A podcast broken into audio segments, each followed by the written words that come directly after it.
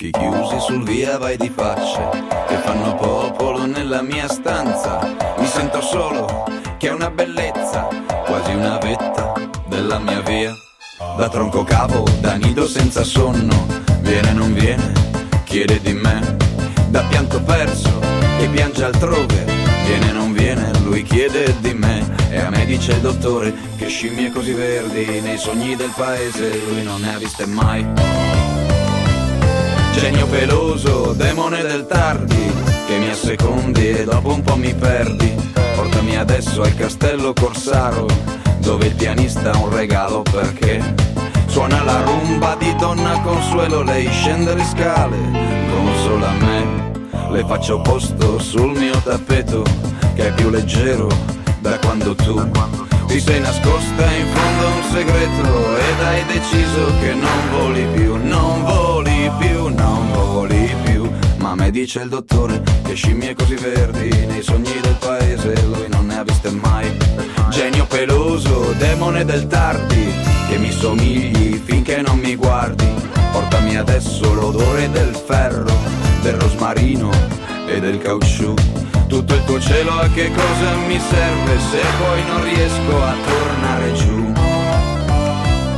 E ancora scalcio per il mio gusto, in fondo il posto mi sembra adatto alla mia guerra, alla mia fame. Sono venuto per disturbare, me lo dice il dottore, che scimmie così verdi nei sogni del paese lui non ne ha viste mai, non ne ha viste mai, non ne ha viste mai, non ne ha viste mai, non ne ha viste mai.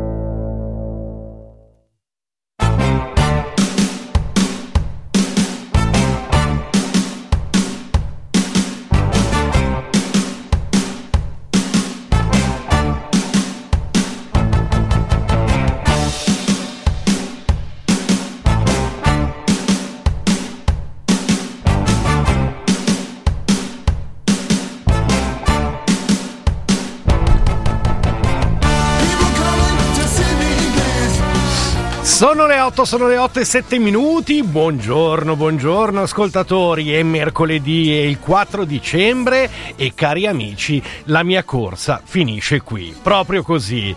Vi mollo, vi saluto. Da domani vado a prendermi la vita che mi spetta nella sunny side of the street. Big Ben ha detto stop a sta vita da mediano a recuperare notizie battute tutte le mattine.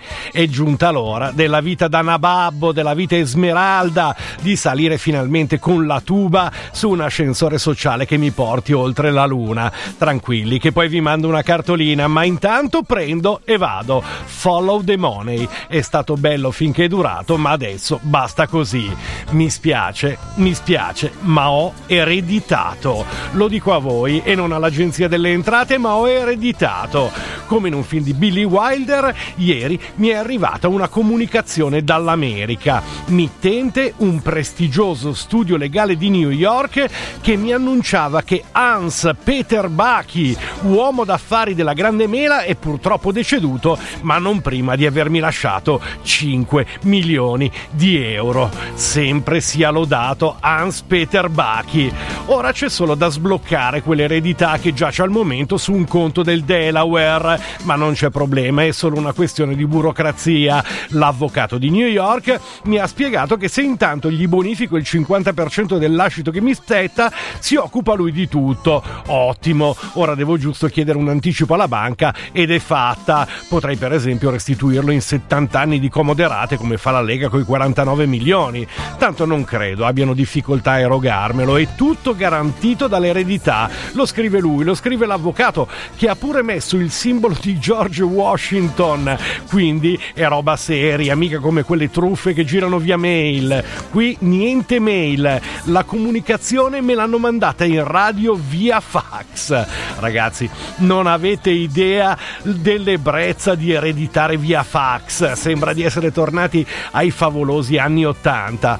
Comunque, insomma, è così, da domani cambio vita. L'unico problema è decidere come cominciare a spenderli tutti quei soldi, visto che adesso posso permettermi qualunque cosa. Per esempio, per esempio potrei spendere 100.000 euro per parlare parlare con Renzi. 100.000 euro per parlare con Renzi. 100.000 euro non li spendi neanche per parlare con la team quando usi il numero a pagamento, vero? Però poi magari Renzi mi regala l'iPhone, la team invece me lo fa pagare. Ok, quindi andiamo. Ma poi cosa gli dico a Renzi? Vabbè, non c'è problema, tanto parla sempre lui.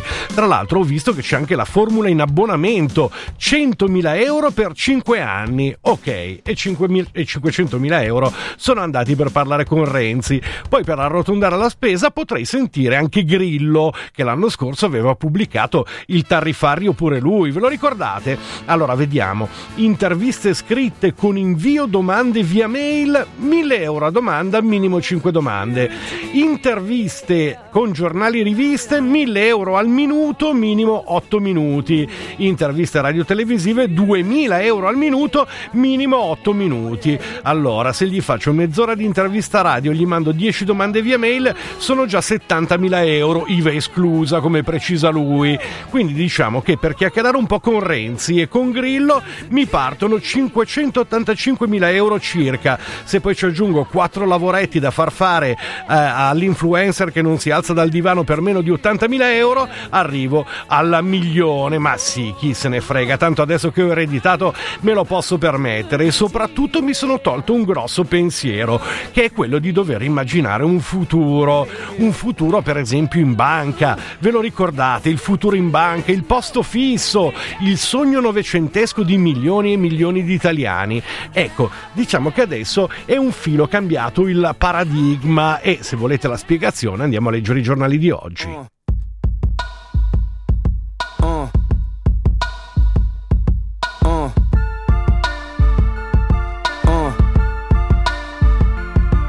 Good morning. Good morning.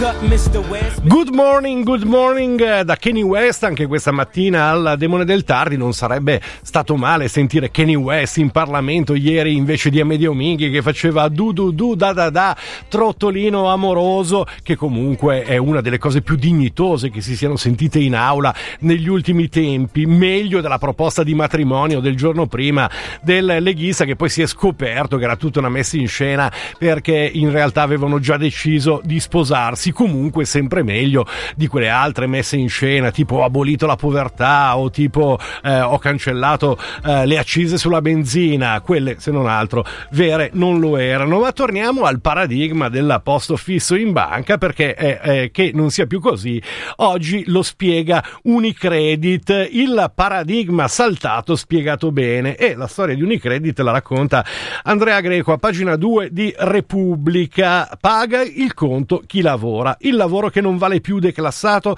schiacciato dal capitale con il martello della tecnologia e il settore delle banche, dove ormai tre operazioni su quattro non passano dalla filiale, fa scuola. Così ieri Unicredit ha annunciato altri 8.000 esuberi, il 12% della forza lavoro, nel suo piano dei prossimi quattro anni. 6.000 sono stimati in Italia. Servono a risparmiare un miliardo e accelerare il passaggio al digitale, corollario di una trasformazione che promette di creare 16 miliardi di, di valore per gli azionisti nel periodo con picco di utile netto a 5 miliardi nel 2023. Sono posti in meno che si sommano ai 74 mila persi nelle banche italiane dal 2007 o a quelli a rischio, si stima possono arrivare a 400 mila nelle ben 160 crisi industriali al centro di trattative al Ministero dello Sviluppo Economico. In borsa Unicredit non ha brindato meno 0,49 dopo una seduta in rialzo rialzo, forse c'era chi si aspettava che la banca tagliasse di più. Ieri qualche analista finanziario è rimasto deluso visto che a luglio le voci erano di 10.000 uscite. I sindacati che rappresentano il 75% dei 325.000 bancari si sono invece infuriati anche perché i tagli si sommano ai 14.600 del piano 2016-2019 della di Jean-Pierre Moustier e ad altri 12.000 della crisi del 2007. Il collasso del lavoro bancario bancario, scrive ancora Andrea Greco che nel 2020 dovrà fare i conti anche con i salvataggi di MPS e Popolare di Bari è solo una faccia del problema. I tavoli negoziali dove il Mise prova a scongiurare il peggio per l'occupazione riguardano 160 imprese dall'Italia Ilva, Whirlpool, Blue Tech alle meno grandi con impatto potenziale che può arrivare secondo stime sindacali fino a 400.000 posti si diceva e ehm, eh, il ehm, quadro eh, che viene descritto sulle eh, colonne di Repubblica restituisce nella sua uh, chiarezza mh, come eh, stia la situazione.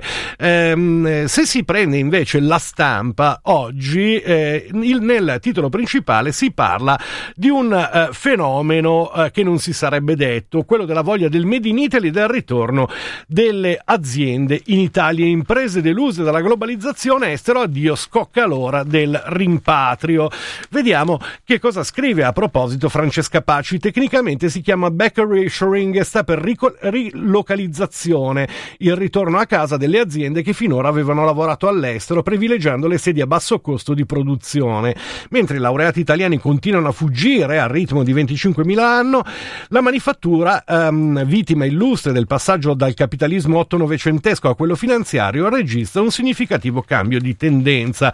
Vengono citati dati di alcune ricerche recenti e si fa l'esempio dell'abbigliamento, della moda, in particolare l'extra lusso, che sono l'avanguardia di un cambiamento di prospettiva economica in linea con la stagione politica corrente, una sorta di post-globalizzazione in cui a varia intensità di nazionalismo la priorità è riportare a casa il lavoro perduto, una classica questione di domanda e di offerta, considerando che uno studio del 2017 mostra come il 37% dei millennials sia disposto a pagare fino al 5% in più per un prodotto made in Italy, il 27% eh, addirittura fino al 10% in più.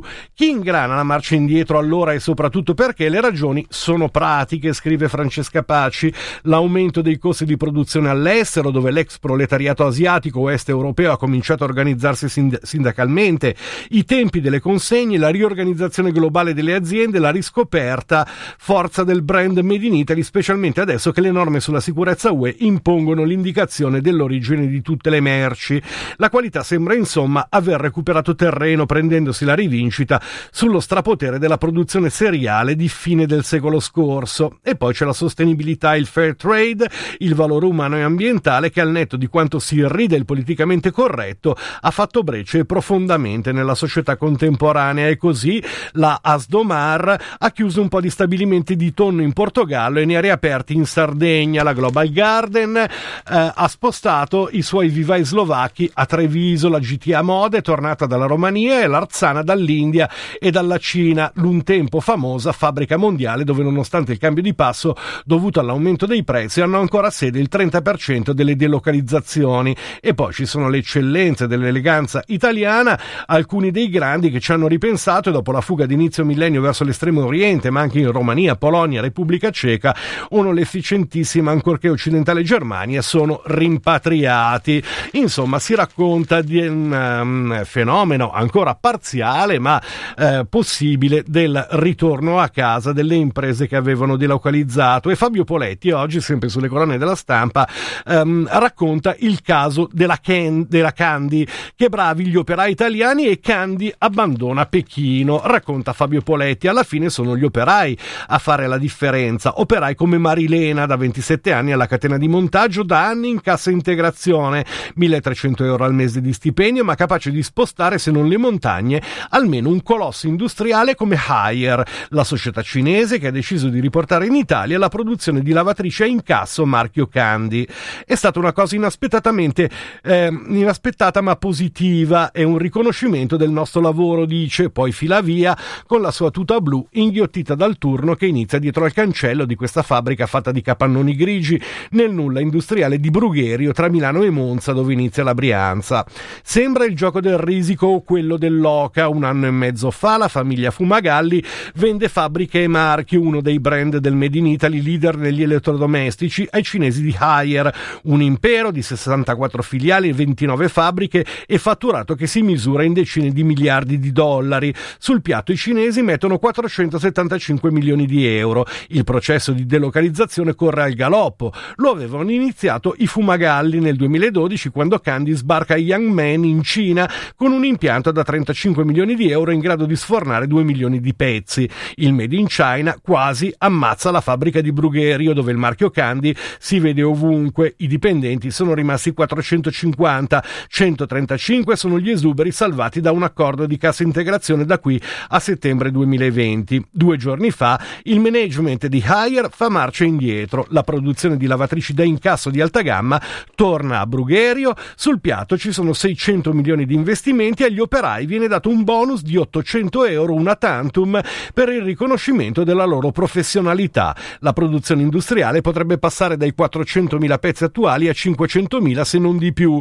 Unica incognita la pianta organica, la cassa integrazione e quei 135 che potrebbero essere riassorbiti. E poi a seguire le parole della Fion CGL che dice ci voleva una proprietà cinese per riportare in Italia una produzione che italiani avevano portato in Cina. Ma a proposito di ehm, aziende, eh, oggi ancora Repubblica a pagina 3 racconta dell'operaio che eh, da un anno sta davanti alla fabbrica vuota che avrebbe voluto salvare e quella fabbrica è la ex Embraco. Come mai sei finito qui? chiede Paolo Griseri a questo operaio. A 47 anni davanti al cancello di una fabbrica in disarmo, l'ex Embraco appunto, sotto la pioggia a fine dicembre a sperare nella solidarietà di chi viene a visitarvi. Tu e gli altri 408 che aspettano il futuro dopo che la proprietà brasiliana ha ceduto la Embraco, motori per frigoriferi e voi e, e, e, insieme alla fabbrica anche voi al gruppo Ventures che avrebbe dovuto salvare produzione e lavoro e invece niente. Daniele Barbuto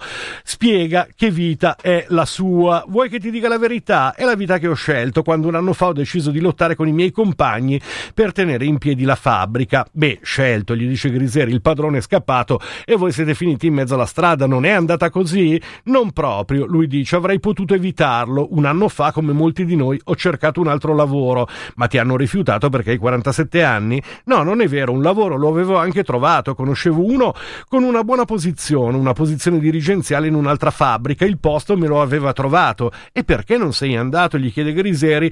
Lo so, oggi la spiegazione può sembrare assurda, ma è così. Mi è preso il magone, l'angoscia. Non sono andato perché credevo che qui, in questa fabbrica, saremmo riusciti a trovare una quadra tutti insieme. Ci dicevano che la soluzione era dietro l'angolo, ci ho creduto, ho creduto che avrei potuto contribuire a salvare la comunità di persone con cui avevo lavorato per 25 anni. Li conosco tutti uno per uno. Nel 97, quando sono arrivato, eravamo tutti giovani, non me la sono sentita di lasciarli. E poi ehm, eh, prosegue l'intervista e il racconto che lui fa e dice tutto quello che ci avevano prospettato, tutto il piano per risorgere si è poi sbriciolato. Quelli di Ventures si sono comportati come i ladri, sono venuti, hanno preso i soldi e se ne sono scappati. Che cosa vi avrebbe salvato? Gli chiede Griseri e lui risponde: Ci dicevano che il nostro futuro sarebbe stata la produzione dei droni. Ce li immaginavamo tutti, centinaia, migliaia di droni che escono dalle linee per essere utilizzati nella pulizia dei pannelli fotovoltaici. Insomma, pensavamo di essere già nel futuro, invece era una presa in giro.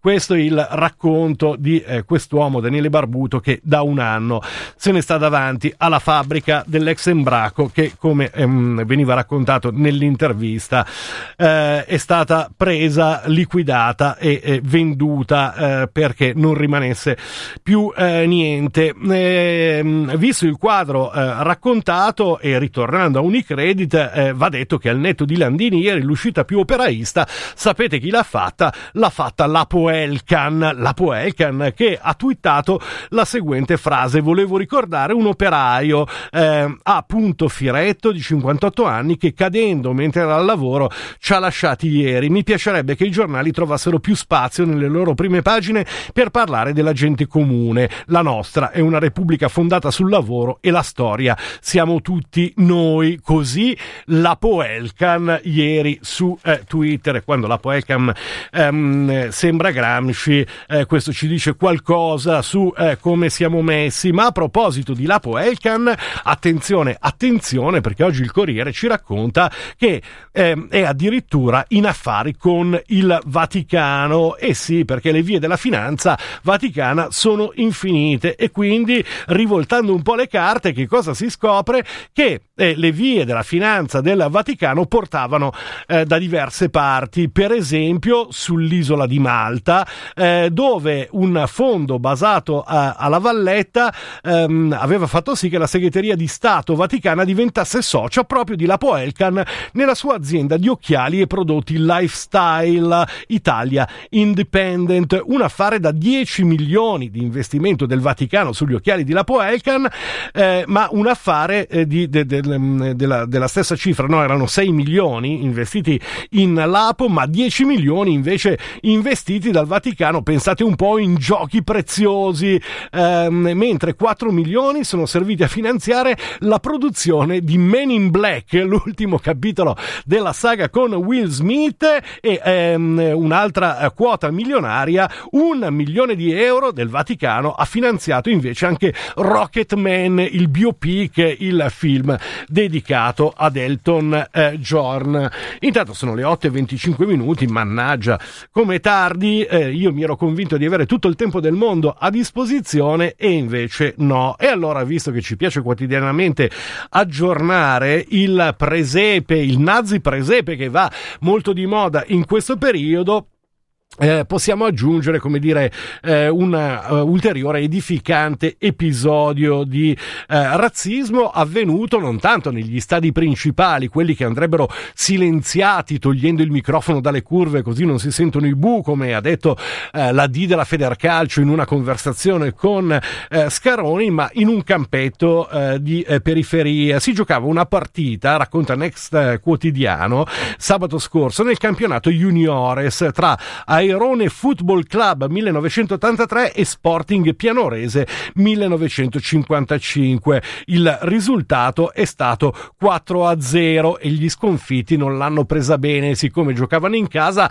competeva a loro inviare i tabellini con il risultato e quindi nelle caselle in cui si doveva inserire il nome di quello che aveva fatto gol, eh, eh proprio perché non l'avevano presa bene e visto che quello che aveva fatto tre gol era un ragazzo di colore che cosa hanno scritto? Hanno scritto negro, negro, negro. Questo nella comunicazione ufficiale inviata alla federazione perché registrasse il risultato.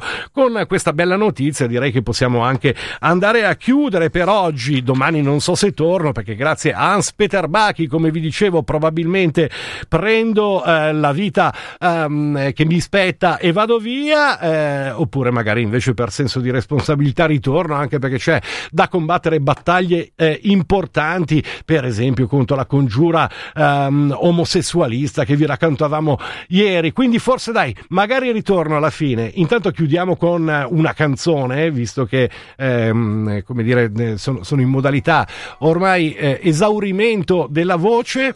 E nel fare gli auguri a Jeff Bridges, il grande Leboschi che oggi compie 70 anni, le note che arrivano sono quelle di Susan Vega, un vecchio classico che si chiamava Luca e che probabilmente era già dedicato a Luca Doncic e alle sue magie nel mondo dell'NBA. Noi torniamo intanto domani mattina, se non avete compreso eh, i testi che abbiamo letto oggi non vi preoccupate, è normale, d'altra parte l'hanno ehm, anche detto quelli dell'Ox che un italiano su 20 studenti fa fatica a comprendere un testo scritto, figuriamoci di Maia e Salvini quando devono leggere il testo del MES. Ci vediamo domani intanto, lasciamo la palla a Susan Vega. A domani.